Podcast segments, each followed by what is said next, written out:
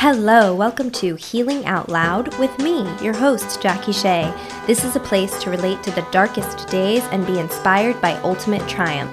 Each week, I interview a brave guest who has extensive experience with illness and or wellness, and hopefully we will leave you inspired to warrior on, highly informed about something new, and connected to a tribe of amazing humans. Because the only way out is through, but it helps to have a tribe walking with you. Hi, dear friends. Happy new week. Hey, where do you want to kick your self care up a notch this week? Do you need some prompting? Start your week with a free downloadable self care checklist at jackieshea.com and kick your self care into high gear this week. Let me know how it serves you. Okay, this week I have an awesome guest for you. Noelle Janka, healing coach and yoga teacher, came on to talk about her journey with, you guessed it, Lyme disease. We dive into Noelle's particular set of symptoms and how she healed with things we've never even talked about in this show. And quite frankly, my friends, things that inspired me as like new things to do to take my healing to the next level. We talk about on demand treatments and DNRS protocols. For this week's challenge, we are going to get more intuitively in touch with our own needs, which served me greatly in getting well. Keep listening for more. If you like this podcast, head over to your podcasting platform after the episode and subscribe, rate, and review us. Follow me on Instagram at Shea Jackie for all sorts of wellness fun. Become a patron at patreon.com slash healing out loud and feel free to join the Healing Out Loud with Jackie Shea Facebook group. Contact me anytime for questions about working with me. All of these links are below in the show notes. Scroll on down, click on any of them. All of the links that we discuss in the episode, anything we talk about, is below in the show notes. I love you. Let's hit this week's episode. Hiya, tribe. I have an awesome guest with me today, Noelle Janka, a healing coach, intuitive mentor, and yoga teacher. More broadly, Noelle supports social change makers in seeing new possibilities for their healing career and the contribution they want to make in the world. Hi, Noelle. Hi, Jackie. So good to be with you. It's so great to have you here. We've been kind of on the periphery of one another's lives and our respective works with a lot of mutual respect for a couple of years now. So I'm glad we get to dive deeper today. Um, I know you're feeling so good, and congratulations on that. Thank you. Can I just say one thing for you and your listeners too? Yeah. Well, I um I signed up for your Patreon today because your podcast has already supported me so much. And so I just want to express my gratitude to you for doing this cuz I think I told you a while back I was thinking about doing a podcast um, with another chronic illness coach and when we started getting into it I was like, "Uh-uh, too much work." Oh. So much respect for you and what you do. And I want to encourage other people to give to the Patreon and to really resource you so that you can keep doing this awesome work. Oh, Noelle, thank you. It is so much more work than I expected. yeah, it's no small thing. It I have to tell you, you were smart to be like, oh, that's a lot of work. Maybe I'll just. you were not wrong. That's so sweet. Thank you so much for saying that and for signing up for the Patreon. Um, and I'm so glad like you are, you know, I, I want to support people that are getting well. And I am so thrilled to hear that you have been Lyme symptom free for months, right? Yeah. Yeah. It's, um, it's like I'm, I still have some other sort of residual other things going on, but yeah, I mean, it's, it's really wild. And I, I just moved back to Boston after being gone for a year and I keep seeing people who are like, "Holy shit, you're like really good." Wow. and it's like I almost forget, and then I'm like, "Oh yeah, I am a lot better." right. It's um, it feels really, really good. It's I feel really grateful. Yeah, I know it's crazy. It's crazy to get better, and everything before getting better starts to feel so foggy. Sometimes I feel like, um, so we're going to dive into Lyme today. We're going to dive into you getting better today, but later. Uh, mm-hmm. So tell me a little bit about what life was like before you got kind of mysteriously sick. Um, yeah, well, it was a long, it was a long time ago, so it's kind of hard to remember. So um, I'm 33 now, and I got sick. Not entirely sure. I think like 15, 16. Um, uh, I don't remember this at all, but my mom says that I had a really bad flu for like a week, and that all my weird symptoms started after that. Um, but I don't know. I was in high school. I was an athlete. I um, did a lot of. I thought I wanted to be a vet, so I like worked as a vet tech in the summers, and like I was um, really into horses. Did a lot of horseback riding stuff. Um, I don't know. It was like a, just a regular, happy, busy, lucky kid. Full of energy, not getting, yeah. not like getting sick all the time. No, yeah, I, I, you know, I know there's some people who kind of like they always had issues like when they were kids and stuff, but I was like super, super healthy before this happened. Right. So, what happened? Um, yeah, so apparently there was a mysterious flu that I don't remember, and then it was like a a series of like things that like I wasn't like totally knocked out, but it was like my knees all of a sudden really hurt all the time, and at one point I went to the eye doctor because I couldn't see very well and I couldn't really read anymore. Like every time I started to read, I it was like I, I need, felt like I needed to fall asleep, and they're like, "You have 20/20 vision. We don't know what's wrong with you." And um, the doctors that I saw said things like, "Oh, you're too stressed," you know, like what lots of young women hear, unfortunately. Um, at one point, I was told to take prenatal vitamins. Um, I was told that I had chronic fatigue, but like no one ever really gave me any solutions that worked. So I kind of just like, um, I don't know, like limped along for a long time. I was like, all right, I guess this is me. Like, I guess I just can't squat because my knees hurt, and that's and my back hurts and like that's just life. Like you know when you're younger i think you're kind of you don't like you sort of get used to stuff. Like i didn't think that it was necessary like i knew it wasn't normal but i didn't think it was like so abnormal that i needed to go get help necessarily. Did your life was your life different though? Like did your life start to change? Yeah, I was I was joking with a high school friend about it recently. He's like, "Man, you got really good grades for someone who couldn't read." Um, and uh, it's true, like I couldn't really, I like never read a full book after I got started getting these symptoms because of the like not being able to see thing. And um, like, uh, so that was weird, like trying to get through school without really, in college too, without being able to read very well. And um, yeah, I guess it it sort of it got worse and worse as I got older, right? So like because I wasn't treating it. So um like Oh, those I prenatal were... those prenatal vitamins didn't treat it for you. no, no, unfortunately they didn't.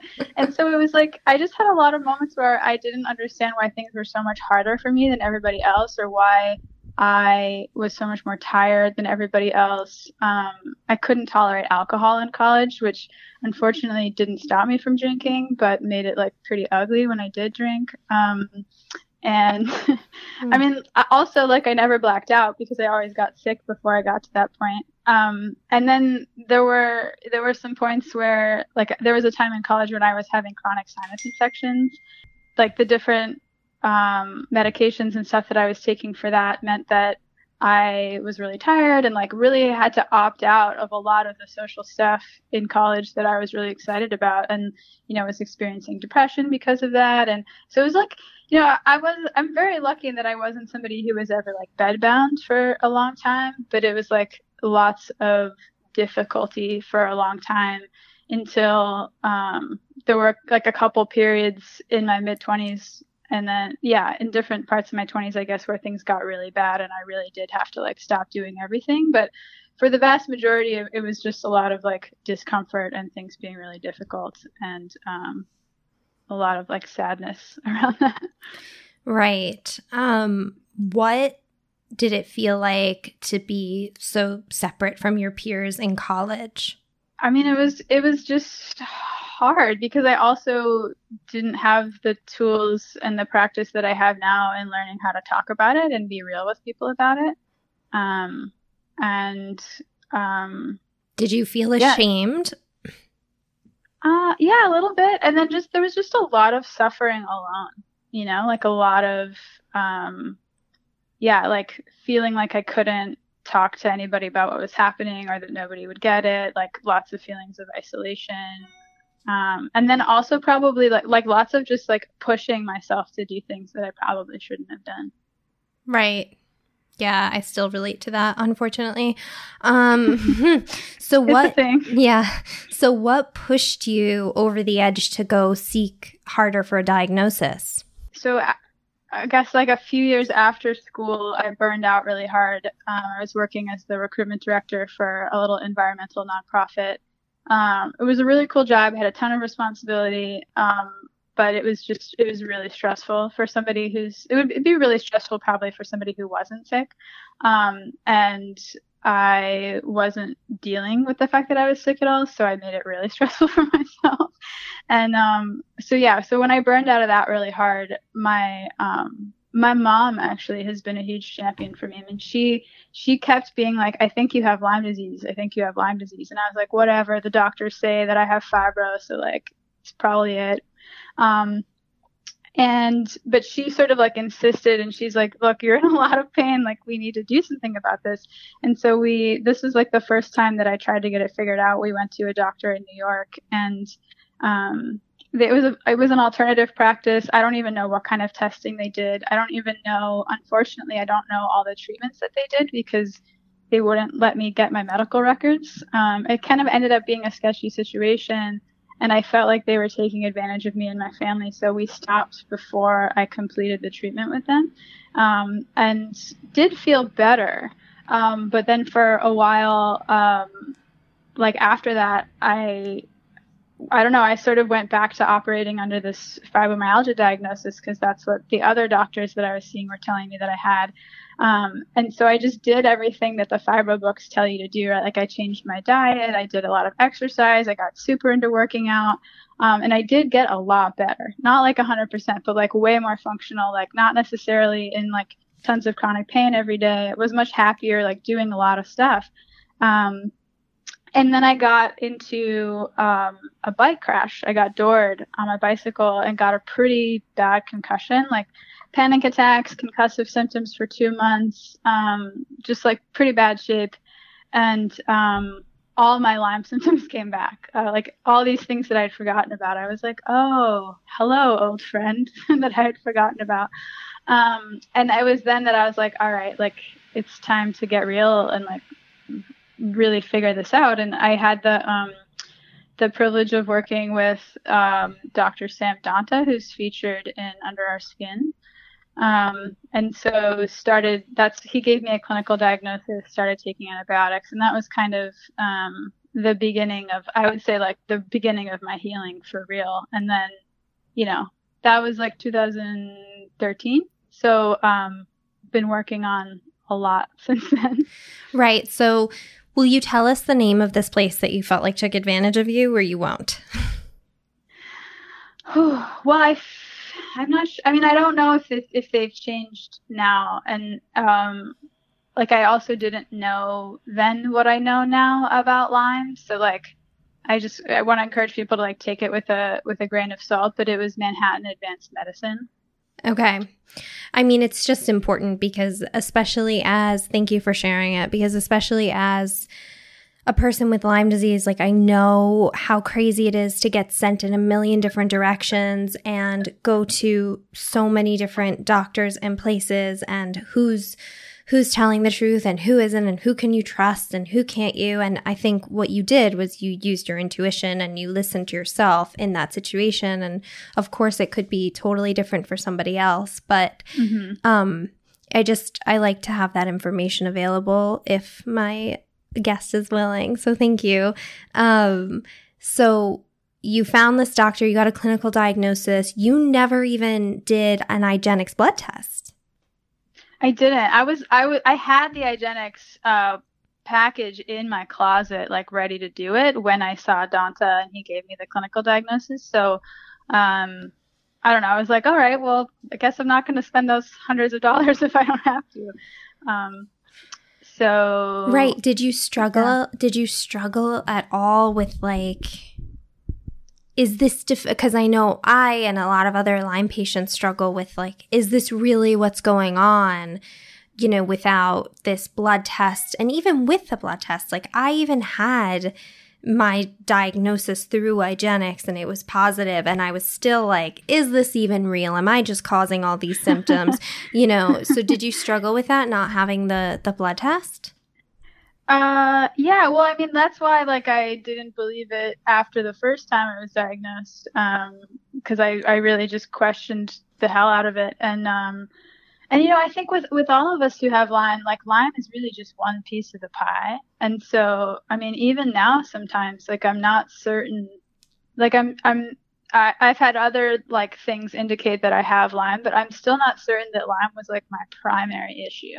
Um, like I just I think that you know with with co-infections and like you know the Epstein Barr thing and like you know uh, there's just I think it's a lot more complicated than we even realize you know because there's still so much research that has to be done. So I definitely have had moments of doubt and um, I guess I'm still still doubting in some ways that it's like my primary thing. But um, it's easy to just like it's easier to just put myself under the Lyme umbrella right? Because um, we like even though uh, you and I have had different experiences. Like we've also had very similar experiences, and so um, I've just found it. Uh, I've, I've, just sort of settled into the Lyme diagnosis because, like, in so many ways, it, it has felt right, and it has helped me find community with people that really understand what I'm going through. Right, and you bring up such a good point. Like, it's people that get really sick with Lyme as sick as I got, as sick as you've gotten, as sick as a lot of people got, it's almost never just Lyme. Right. Almost never. You have to you have to find all these underlying issues to really heal because usually people that are getting that sick have compromised immune systems in one way or another. Mm-hmm. Um so whether it's like from mold or from an immune disorder like I have or from heavy metal toxicity or from trauma, whatever, there's there's usually many pieces of the puzzle. You're totally right. So being under the Lyme umbrella is kind of a you know, a big umbrella. mm-hmm. So that makes so much sense. Um so I wanted to talk to you for a second about the Spoonie theory because you have a group on Facebook called Spoonie Superstars, which mm-hmm. I so applaud your your ability to seek people out that are having similar experiences to you and help them, but also just create community. You've done such a good job in my eyes, just creating community for people and with people and for yourself. So you created mm-hmm. this Spoonie Superstars Facebook group, and it's an awesome group, guys. You should definitely join. And I I'm so interested. I think the Spoonie theory and you guys out there who are sick or aren't sick and have heard this word spoonie thrown around, we're going to explain it right now. I, mm-hmm. I never use the word, not because I, I totally agree with the theory, but I just never use it and it never really has come up on this podcast. So I thought you were the perfect person to bring it up with. Can you mm-hmm. please mm-hmm. explain to us the spoonie theory and how it's worked in your life? Yeah, sure. So it was um it was created by I hope I don't butcher her name, but Christine Misandrino, who um, is like uh, old school uh, chronic illness blogger, like like one of the first ones, like like Web 2.0 kind of old school. Um, and uh, and so it was it's a disability metaphor that she created. So she was um, the story I think is that she was sitting in a diner and she was trying to explain to a friend of hers what it was like to live with um, with a chronic illness. And she's like it's like you and like most able-bodied people come into the into the an average day with let's say eight spoons. And she like was holding like a cup of spoons at the diner. She's like people like me come into the day with four spoons. And if we want to do something let's say we want to do laundry that's like two spoons of energy. And then we only have two more spoons for the rest of the day. And we really have to ration our energy, right? Because if we want to make food, that could be the other two spoons, and then we're toast for the rest of the day. And so um, it's really just it's really a nice way to talk about having limited energy um, or limited capacity. And um, I like it for a few reasons. I mean, it's been really helpful to uh, to share the spoon theory with friends um, and family, and so that they can it's like if we're out in the world doing something, they can check in with me and be like, "What's your spoon level like?" Or like my best friend is really good at this because her husband is also a spoonie, and she'll ask me, she's like, "Oh, we're gonna go do this thing. Like, do you have the spoons to join us?" And it's just like to me, it feels like a nice way to check in and like feel acknowledged and seen for having limited um, energy without having to go into like, well, like I'm having a flare up today, or these are my symptoms, or like blah blah blah. And then I kind of like that. Um, I like that that Spoonie is kind of a way to unite different people that are having different illnesses but are having similar experiences. Because I've found like one of the things that's kind of frustrated me. Um, like I grew up in DC, right? I really care about politics. I'm always thinking about like how can we politically change the situation for people with health challenges. And I think one of the um, unfortunate circumstances of how things play out is that like as as Lyme people, we belong to like Lyme advocacy organizations, and as if you have lupus, you belong to the lupus organization, and like we're all kind of siloed, right? Or like we go to the lupus support group or the Lyme support group, but really we have so much to learn from each other, and we have so much like if we could come together we could do so much cool stuff together. And so I think Spoonie is like a nice way to to unite people, right? Because you can have so many different kinds of of mental and physical health challenges and be a spoonie and like recognize the spoonie in someone else without ever having to go into the details. Um, so that's like, I mean, I think there's still I have people in my life who don't like to use it because it's still they feel like identifying as sick, which or identifying as disabled, which um, is not always helpful. But um, for me, it feels like a way to acknowledge our experience without necessarily saying I'm a sick person or I'm somebody with Lyme disease or something like that. Yeah, I love that. That's an amazing description and I love the way you use it and I I think you're absolutely right. Like people with chronic illness, we actually no matter the diagnosis have so much in common. Mm-hmm. Um and we need to be able to speak to each other about how we're getting through because so much for me about getting through Lyme disease, yes, I needed people with Lyme specifically to understand mm-hmm. because Lyme is such a such a specific beast. Um, but I also I also just needed to talk to people who understood what it was like to be knocked on their ass for a really long time, you know, mm-hmm. and people who had things like neck injuries were able to speak to me in a way that I needed to be speak to, spoken to about self worth you know, you are yeah. worthy exactly as you are right now. That person had a neck injury and they were right. in bed for, you know, a year. And it's mm-hmm. like nothing would, I, I didn't have a neck injury, but it was exactly what I needed to hear. So you're absolutely right. And, you know, you talked about earlier in the podcast how you were suffering alone, you were suffering in silence. Mm-hmm. And that was such a big part of the pain for you. So really breaking through that and building a community, and we've talked about this on here before, is such a big part of healing. And so I just love, I love what you do with that. And I love that you have that. And thank you so much for explaining the spoon theory and how you use it. And it's so true. And even me healed from Lyme, but I still have my immune disorder stuff, you know, and mm-hmm. it's like, some days I still, I'm not, I'm just not up for it. Uh, yeah. I'm not up for all of the things. So it's it's a it's a really really good reminder. Um, so tell me a little bit about uh, the things that you think got you well. The mm, the beginning mm-hmm. the beginning of the journey, right? What were the first treatments you did? Yeah, so I did antibiotics for almost two years, which, um, you know, was maybe helpful. Sometimes it's hard to tell. um, because I'm still dealing with sort of the um, digestive fallout from that experience. Um, so, like, I wouldn't necessarily advise oral antibiotics for two years to anyone um, because of my experience. But after that, I did um, two years of herbal treatment and um, parasite cleansing, which um, at the time that I started doing that, I was talking to my family about getting a wheelchair, and within six months, maybe less, I was running again for the first time in like three years. So that was huge. My herbalist, Tommy Priester, is awesome. And I love him so much and I've learned so much from him. Um, and at one point, like the, I don't know, I was like, it was like, it had been a year and a half and I was still passing parasites. And it's like, he's like, it's weird that you're, that this is still happening. He's like, maybe you should look into biofeedback.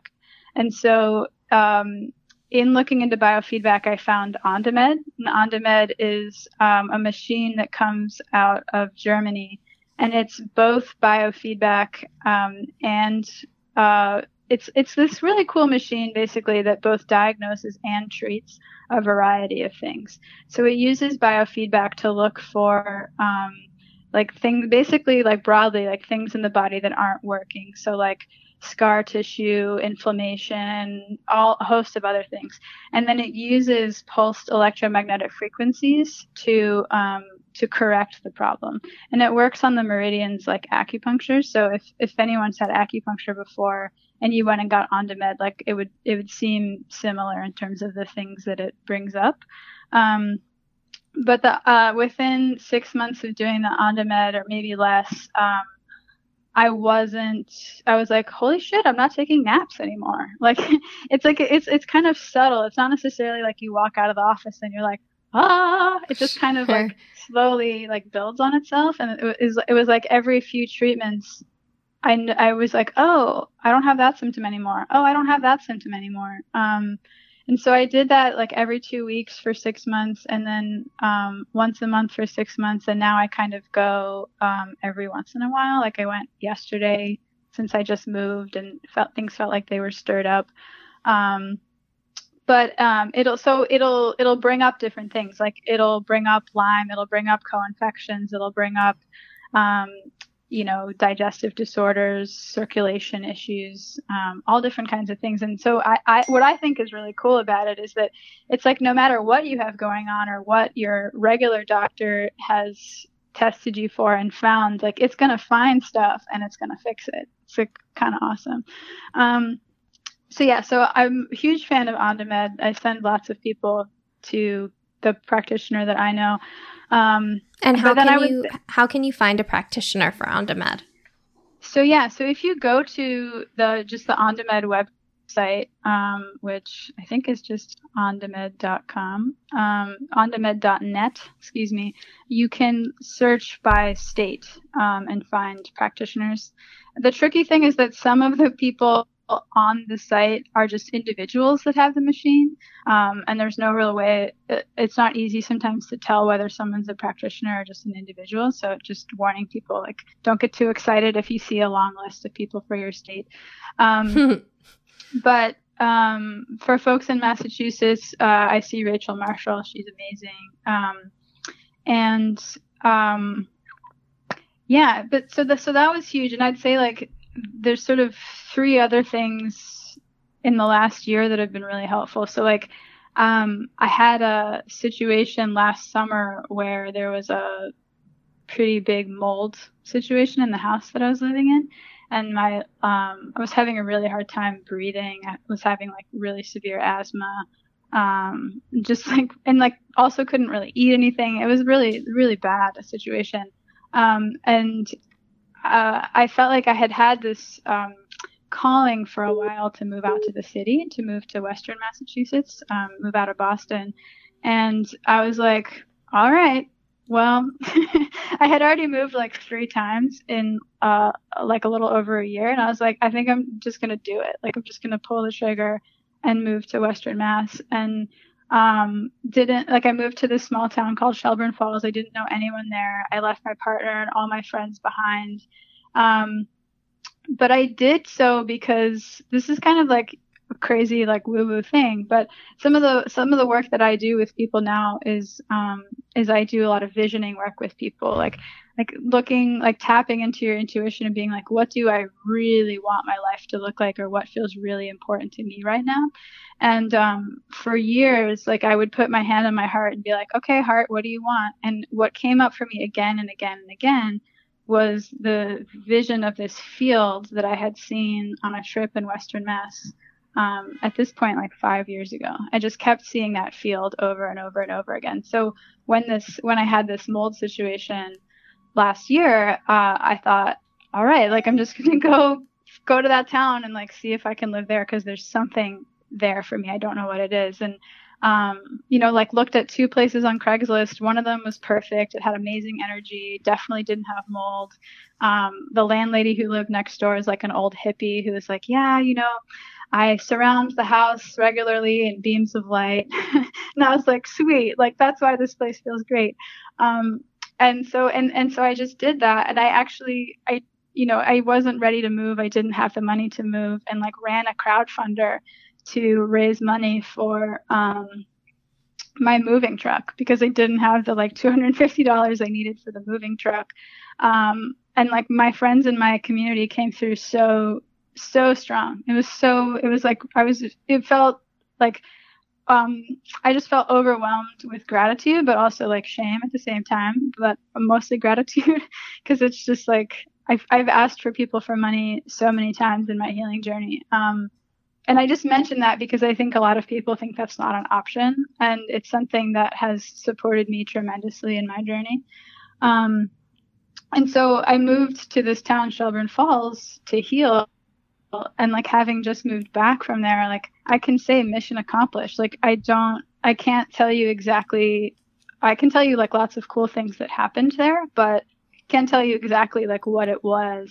Um, there is like this geological formation in the town called the glacial potholes that people say is a healing vortex. I don't really know, but that might have something to do with it. Um, and then while I was there, I got into the dynamic neural retraining system, DNRS, which I know you wanted to talk a little bit about, Jackie. I do, but um, I wanna I wanna use this as an opportunity to take a break for the weekly challenge. Ooh, let's do it. Welcome to our weekly challenge segment where we arm you with new tools each week to kick some self care butt. As you explore all of these new options presented weekly, my hope is that you will come to collect a number of quick ways to take care of yourself inside and out. You will essentially have your very own and very handy self care toolkit. Some of the challenges may not work for you, and some will seem perfectly tailored to you. We are building up your defenses, inspiring your mind, body, and spirit toward total wellness. Keep in mind that the goal is always progress, not perfection. The only rule is that you are never allowed to beat yourself up. Keep me posted on your progress. Stay accountable. It helps. Okay, let's hit this week's challenge. Okay, Noelle, the reason I took a break here is because you were talking about your intuition in moving to this town that has had huge benefits for you. So tell us what the challenge is this week. Okay, so the challenge is to practice um, tapping into your body's wisdom and straight up asking your body what it needs every day. So I like to do this after meditating. Um, if you already have a meditation practice. But if you don't, you can practice just taking a few deep breaths and bringing your hand um, to anywhere on your body that feels like it needs a little attention. So, like if you're having a headache, you can put your hand on your head. If you're having stomach stuff, you can put your hand on your belly. Or if it's like my pain is everywhere or I don't have pain, you can just put your hand on your heart and simply ask your body, um, like, what is it that you need to heal today? Or what is it that you'd love today? And just practice noticing what comes up.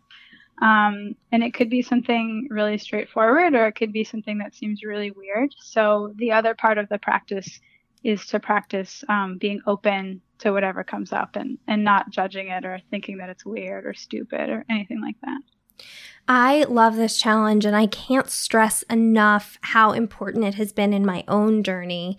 I think, and I work with clients too, and this is one of the first things I, I go over with them. Like, mm. you need, I needed to know what my body needed in different moments.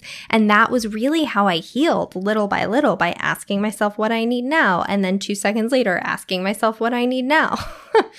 Um, and it was really surprising. And you had written that in the email you sent to me. Like sometimes the answers will surprise you, and they they can be really surprising. For me, it was like a um, a direct line of communication with my inner child. I would mm. always kind of talk to little Jackie about kind of what she needed, and sometimes like I remember I was going to Indonesia for treatment, and I was so sick. I was in a wheelchair. I, at the airport, you know, I was just, I was so sick and I was journaling on the layover in Hong Kong. And after I journaled, I, I did like a little yoga stretch and then I put my hand on my heart and I was like, okay, little Jackie, like, what do you need right now?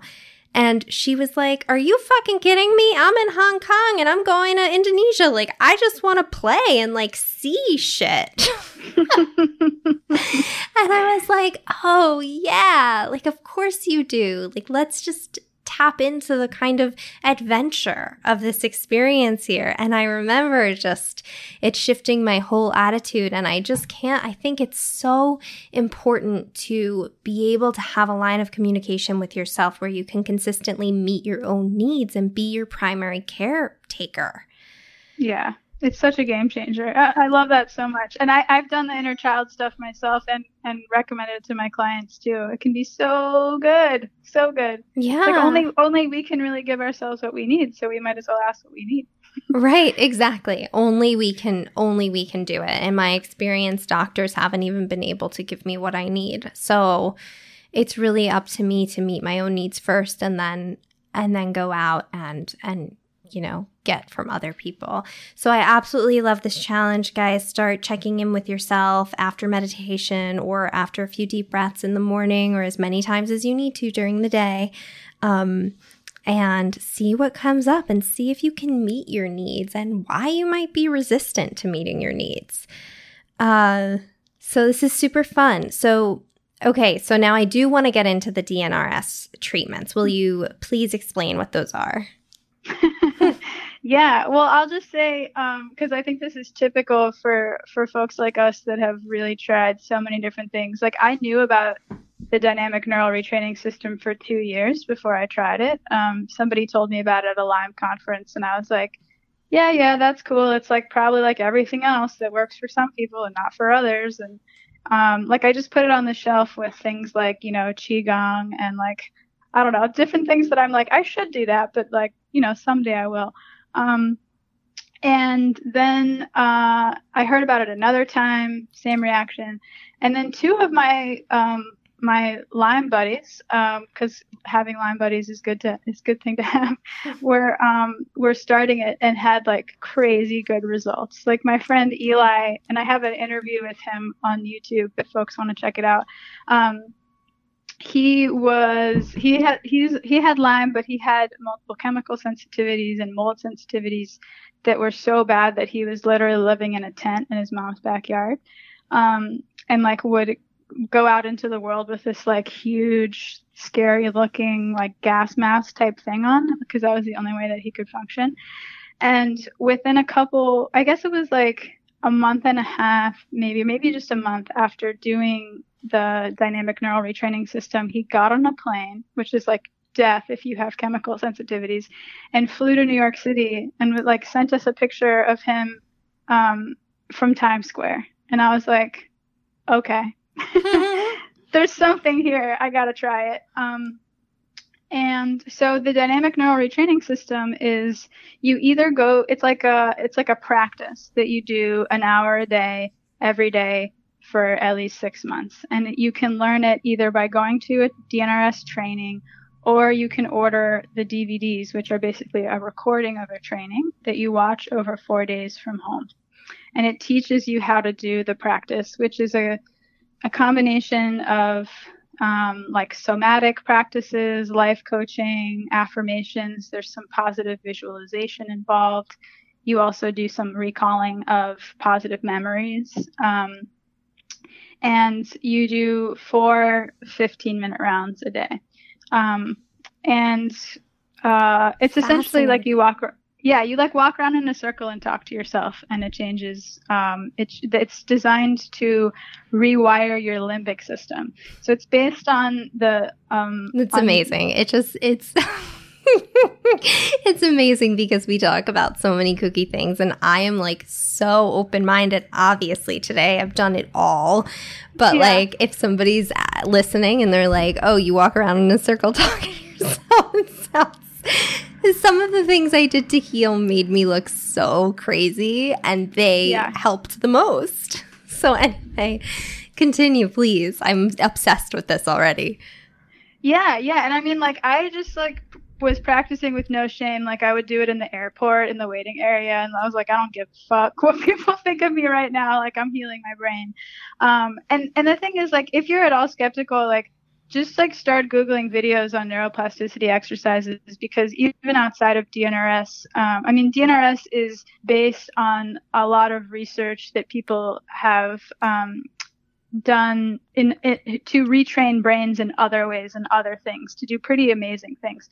Um, but the woman um, Annie Hopper who developed DNRS developed it specifically for multiple chemical sensitivities and found that it helps people with chronic pain, with Lyme disease, um, chronic depression, chronic anxiety, because it's designed to rewire the limbic system. And the limbic system is part of your brain that has control over a bunch of a bunch of um, different like systems in your body, which is why it can be so um, game changing. And the idea is that um, because of some kind of trauma, either like emotional, psychological, physical trauma, even something like a bacteria or a virus, your limbic system um, gets kind of stuck in in like a loop. And it just it's like so instead of um, like one time being like jackie you have a virus. Let's fix it. Let's go into overdrive and heal it it's like it never stops. It's like for years and years and years it's an overdrive. Um, and i don't know if you've seen this jackie but i've seen it so many times with clients and, and friends and stuff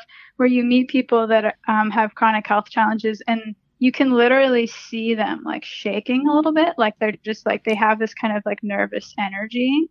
Um yeah. and like that's like a physical manifestation of the limbic system being stuck um and so what dnrs does is it it like read it trains the limbic system to know that it's that it's safe and that it doesn't have to freak out 24/7. I'm obsessed. I'm obsessed. I want to do it.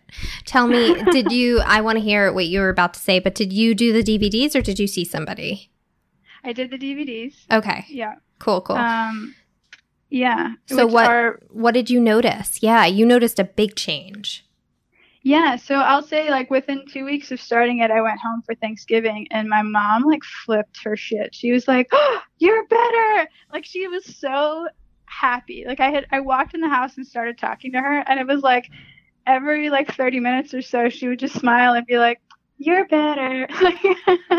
it was um, and I hadn't even told her how I was feeling. Like she could see it in my face and in my energy. Wow. Um, but yeah, it just it all of a sudden felt like everything was easier. I felt like I had my personality back for the first time since the bike accident that I had been in, the bike crash. Um, I you know wasn't experiencing daily chronic pain.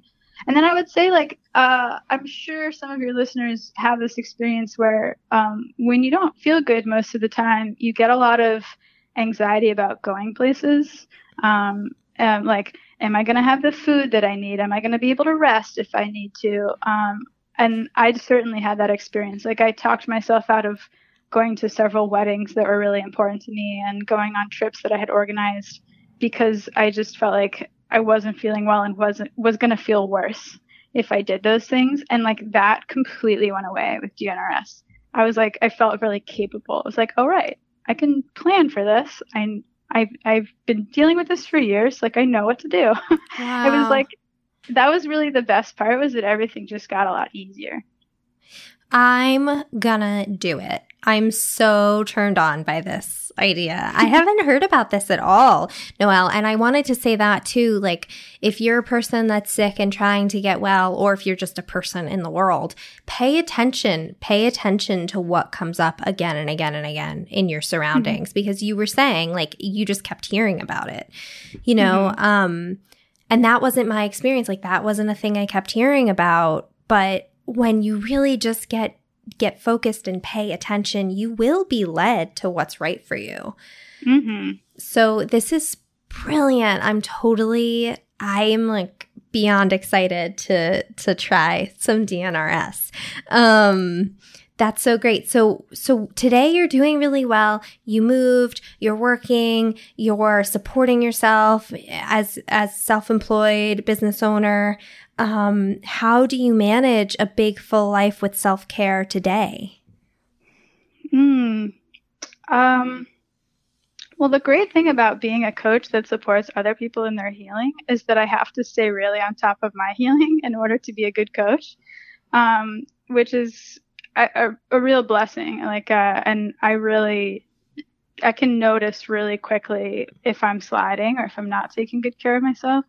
Um, so, um, I continue to get coached um, by uh, a life coach who's also a mentor of mine, and that that really that is that was a huge turning point in my healing when I started getting coached um, five years ago or four years ago, and um, it's still really important for me. To, it's still like really important thing to to it's important to help me stay on track, um, and I think like what I'm seeing as self care has shifted a little bit. So like had a breakthrough this summer. I'm writing a book um, about the mind and spirit side of healing.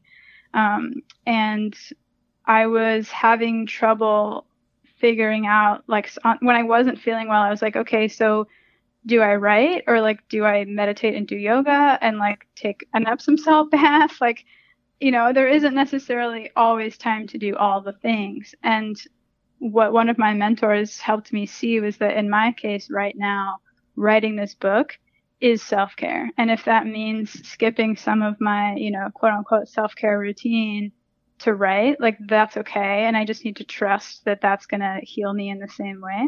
And so I've been operating with that mindset and it's, um, it's been really true. like if I, like I took, I don't know, 10 days off from writing around the time of my move and I got really grumpy and was like, and also wasn't feeling well. And then once I got back into my writing routine, like it just brings me so much joy. Um, because at my core, like I really am a writer. It's like a huge part of who I am. Um, so I'd say like that's that's part of how I stay on track now is writing regularly. This is such a good point. Self care can mean so many different things, and sometimes something that actually falls under the umbrella of work is self care. It's not always an Epsom salt bath and meditation. It's not. um, and I think it's something that we've been talking about kind of a theme through this episode has been getting good at knowing yourself. Right. Mm. So it's a matter of really knowing yourself and being coached is such an amazing way to get support and help in in finding what your truth is right? Mm-hmm. But it mm-hmm. does always come back to your truth.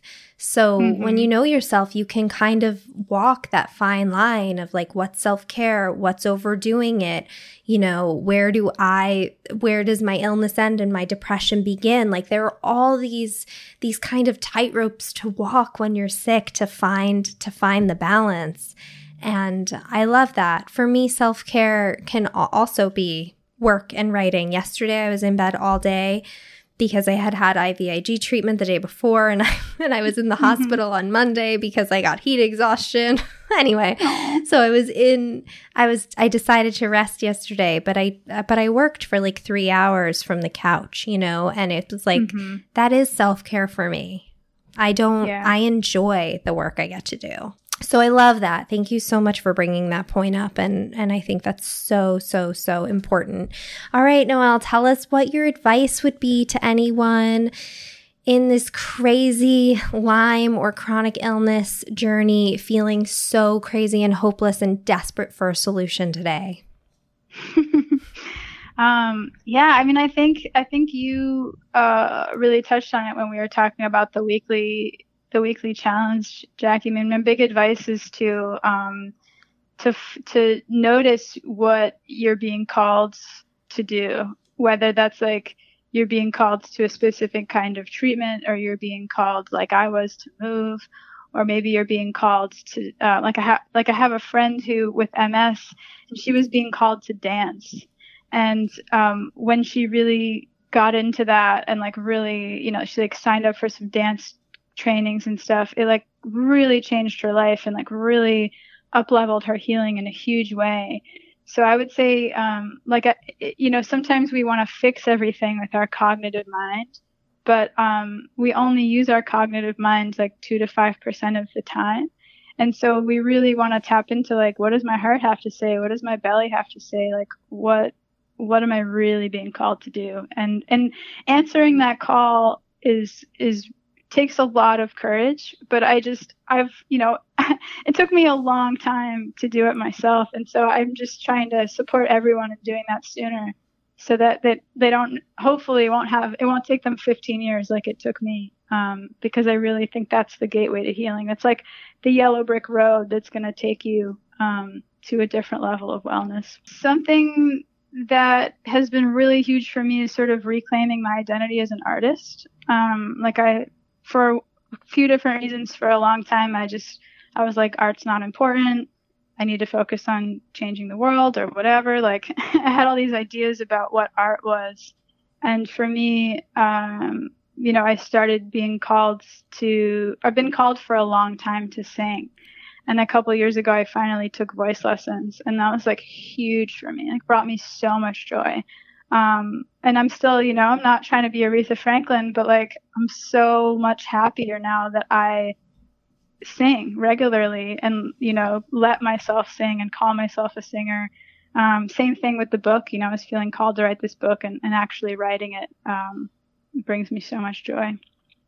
Yeah, that's absolutely beautiful. And one other thing I want to say that what I'm hearing from you that I also think is important is that none of it is urgent. Like you never, mm. you never got this calling and then felt like you needed to do it right now. You, it sounds like, it sounds like you really sat with and any intuitions that you've experienced that you really like let them um, percolate for a while you know, like you knew you had this vision of this field and you held it for a while and then suddenly it was right. Mm. And I feel like that's been true of all the other things that you got turned on to. You never said, that's it, and then jumped on it, which I think is a really, for me, a person that operates like my operating system is urgency right so mm-hmm. like i i am a person that's like i need to do that right now or i'm a failure so it's really good for me to be reminded that sometimes you just you just have to hold these visions and then wait till the time feels exactly right. Um and sometimes you just need to do it. Yeah i mean i think there's intuition in that too. Like when when is the right time? And um like I have a client who's uh, she's a big time writer too, and uh, she keeps kind of going back and forth like, is it time to write the book? Oh, it's not time. And like I just have so much respect for her because it's like, it's it, she knows it's gonna emerge and she's just trusting that. Mm. Um, and I think that that's that's really great. And it's like, I, I don't know. Someone said to me once like sometimes not doing yoga is doing yoga. You know, it's like uh, we just need to tap in sometimes and and say okay is this the right time and just and just trust whatever comes up because i think you're right like sometimes jumping on it is the way to go right but sometimes sitting on it is the way to go too right right and there's no wrong way right mm-hmm. so it's there's you no one's doing anything wrong I love it. Thank you so much, Noelle. Is there any last thing you want to leave the listeners with? Uh, they should give money to your Patreon. Oh.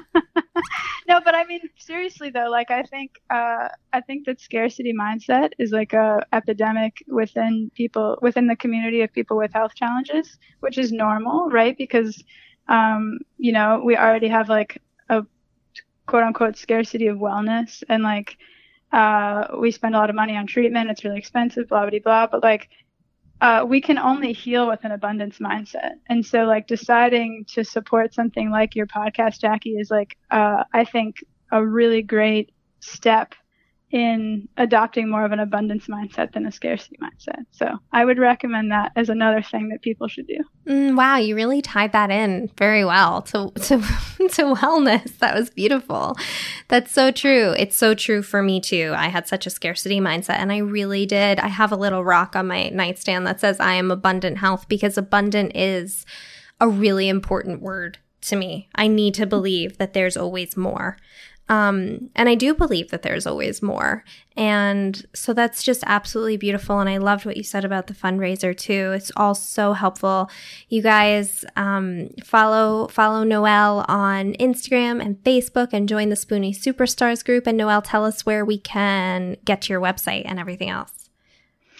Yeah, so my website's just um, noeljanka.com. Um, Janka is J N K A. And um, yeah, if you find Spoonie Superstars on Facebook, send a request. I'll bring you in. And I'm just Noelle Janka on Instagram. And I will link to all of that in the show notes, and I will link to everything else we talked about any videos, anything else we talked about, and some of your essays that I just love on your website. Um, thank you again. And guys, we will see you next week. Share this with your friends that you think would benefit from it. And thanks for listening. Bye. Thank you so much for listening to Healing Out Loud. Please take a moment to subscribe, rate, and review on iTunes. Find me at Shay Jackie on Instagram, my favorite social media platform, and follow me at JackieShay.com if you want to stay in touch. You can also write to me through JackieShay.com if you're interested in working with me as your trusted wellness companion. I'm always happy to hear from you with any questions, comments, or concerns. You can also join the Healing Out Loud with Jackie Shay Facebook group. Have an amazing week, you kick ass humans. I hope you're able to implement what you learned this week, and I can't wait to share more. Bye.